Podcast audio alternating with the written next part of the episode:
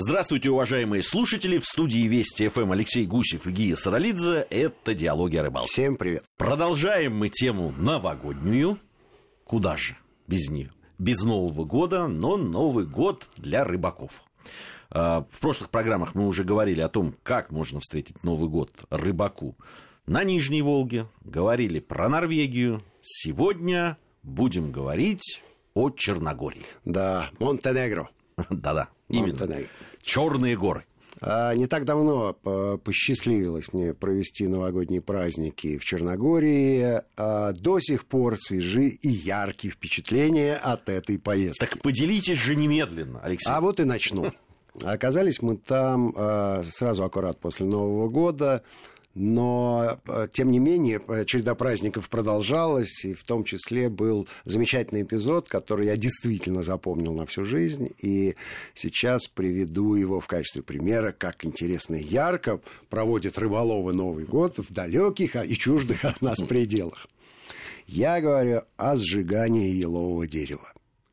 То есть это нас так поразило – посоветовал нам прийти на это мероприятие человек, с которым мы два дня провели в море, ловя рыбу. И он говорит, слушайте, сегодня вечером будет э, весьма интересное действие, которое вам следует посетить. И действительно, э, часть рыболовов, которые накануне с нами рыбачила, э, утром следующего дня полезла в, гол, в горы с топорами. Стук этих топоров раздавался весь день. К вечеру они притащили громадные совершенно деревья, поставили на центральной площади города и глубокой ночью зажгли их ко всеобщей радости многочисленной собравшейся толпы. Любопытно, что до этого была э, детская версия этого действия рядом с храмом. Большое количество местных жителей с детишками самого разного возраста. У всех в руках елочки или какие-то еще веточки. Они обходили храм. За храмом э, была специальная э, печь оборудована. И, значит, туда эти веточки бросали. И красиво, э, чистыми детскими голосами пели какую-то песенку. А что символизирует Ну, а, насколько я понимаю, то есть они, конечно, я, конечно, задавал вопросы, и они говорили, что это вот такое священное действие, что мы очищаем свои мысли и помыслы и возносим их Господу, но а совершенно очевидно, что это символизирует симбиоз языческих каких-то старых обрядов, та и новых веяний, ну, относительно новых, связанных уже с монотеизмом и с христианством. То есть э, удивительным образом удалось совместить. Хотя, собственно, Новый год это и есть языческий праздник и то, что... А, а э, праздник христианский – это Рождество. Тем не менее, они у нас-то, у россиян точно в голове переплетаются. А вот на Западе все таки Слушай, но ну, э, в черногорцы православные да. в своей массе. Да. И э, вот интересно, а у них Новый год – это праздник? все таки известно, что ну, для нас Новый год – это такой вот все таки да, из Советского Союза праздник, который сохранился. И так уж получается, что Новый год у Мандарины, нас... оливье и подарки под елкой. Что да. может быть лучше? Да. А для черногорцев, э, ну, как-то они достаточно спокойно относятся. На, на самом деле присутствие Нового года было ощутимо. Мы прилетели э, туда, по-моему, 2 января. Но э, там много елок и даже лиственниц, и, и вообще хвойных деревьев изрядное количество. Но, видишь, они их сжигают. А, а украшают совершенно обычные деревья, которые растут в прибрежной полосе, по крайней мере, Э, в приморском городе, куда мы приехали, рядом с которым проживали, э, платаны такие в несколько обхватов морских, вот были украшены какими-то конфетти, там с них свисали всякие любопытные украшения, то есть вообще не елка ни разу. А Новый год вот ну, на те деревья. Ну, я в Испании видел, как пальмы наряжаются, что на юге. Ну, безусловно. Ну, безусловно. Поэтому да. ничто не мешает праздник. Праздник должен быть в душе. Абсолютно верно. Но, по крайней мере, вот деревья были украшены. Большинство кафе, в которые мы заходили, тоже имели какую-то атрибутику, какие-то там, но совсем незначительно.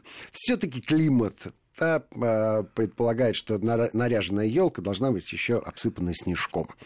Черногории... Э, это даже в России не везде будет. Это мы знаем да. в последние годы. Да, Скажи, в Черногории не совсем так это все происходит. Э, а, а вообще какая погода в это время? Ну, вот если люди едут, и у них есть в планах и Новый год встретить, и порыбачить. Ну, знаешь, погода могла бы быть и лучше. скажу тебе так, все-таки это не самое курортное время и даже не мертвый сезон. А погода, ну, а температура болталась в районе там, 5-6 градусов, что а, вполне комфортно ощущается на материке, на земле, тем более, когда можно зайти в кафе и чашечкой крепчайшего, вкуснейшего кофе еще и под, подбодрить себя. А вот когда ты э, болтаешься на акватории, и, не дай бог, подул ветерок, вот там, конечно, э, никакого комфорта нет. По крайней мере, мы выходили очень рано, в 4 часа утра, то есть глубоко затемно.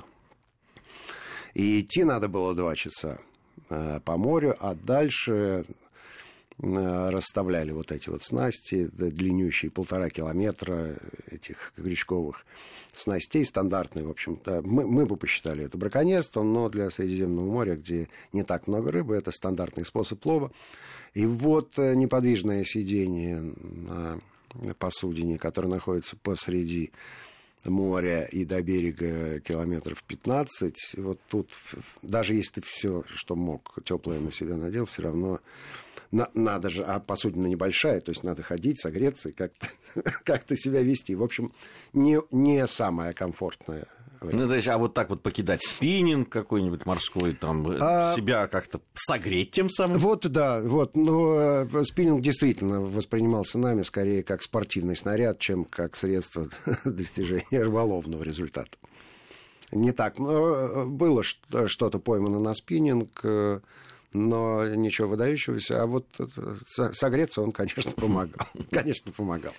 Ну, то есть, если люди отправляются, ну, вот, э, праздновать Новый год в такую страну, как Черногорию, это скорее, ну, можно достаточно комфортных условиях отметить Новый год, ну и порыбачить. Но на какие-то трофеи и серьезную рыбалку рассчитывать не стоит. Я бы был все-таки более позитивен э, в этом смысле. Ну, во-первых, по погода, про которую я рассказал, она не каждый день такая, потому что были и хорошие солнечные дни, и рыбачили мы с берега и вполне комфортно, и кроме легкой курточки, ветровочки, ни, ничего, в общем, на теле не было, и ощущалось все прекрасно.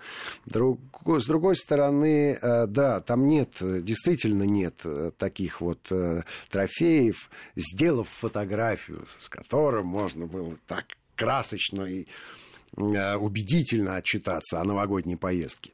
Но общее ощущение рыбалки там, безусловно, есть. Она очень вариативна, и можно ловить и, и и на море, и в открытом море, и с берега, и в речках, где есть форель, и, ну и попытаться на озере половить. Мы такую попытку сделали. Нам просто не очень повезло, потому что, э, ну, нельзя объять необъятное. Мы все-таки были там не месяц, а, а несколько дней. И э, ребята, которые ловили до нас, э, очевидно, со всей очевидностью, вот доказывали нам, что рыба есть, и она клюет. Просто нам немножко не повезло с погодой. Но зато нам очень повезло с э, кулинарной частью программы. Естественно, для новогодних праздников это важная составляющая этих самых праздников. Да? Главное не выходить из-за стола с чувством голода. Вот, и все, что мы поймали, мы каким-то образом приготовили, и при этом не только сами, но и пользуясь э, несколькими приглашениями специальными, поскольку мы э, параллельно с рыболовной снимали еще и кулинарную, кулинарную программу, и но у нас была возможность посетить э, людей, э, которые ждали нас и готовили для нас специальные блюда, часть из которых имела национальный характер, а часть была фантазия, потому что э, мы договорились так, что мы вам привезем рыбу, а вы нам ее приготовите. И они не знали, какую рыбу мы привезем, ну и, соответственно, увидев ее, уже принимали решение, каким образом ее превратить в кулинарный шедевр. Хорошо, пойдем тогда логически. Пойдем вместе. Пойдем. Давай мы поговорим о том, какая, какую рыбу можно поймать, какими способами, а потом уже поговорим о том, как ее можно приготовить или как ее вам приготовили. Ну, а, смотрите, э, самая распространенная, конечно, рыба э, в в этом регионе. Это форель, э, форель, которая вводится в реках. Ее и разводят, ее можно ловить, э, при этом нужна, естественно, лицензия. Они предпочитают нахлыст, но где-то можно ловить э, спиннинг с помощью спиннинга. Про удочку я не слышал нигде. Но, наверное, может быть, для детей где-то делают исключение. А, ну, форель выдающихся вкусовых качеств ее специально не надо наверное, представлять и делать ей какую-то рекламу. А черногорцы обожают э, все готовить на гриле. Делают они это мастерски, получается у них это прекрасно, и а, они умеют рыбу не передерживать. Э, во многих, очень многих э, странах европейских, которые находятся вот по побережью Средиземного моря, я замечал, что рыбу портят. То есть пересушивают, э, она готова. Она действительно готова с медицинской, да, с кулинарной, но не с кулинарной точки зрения. С кулинарной точки зрения она испорчена.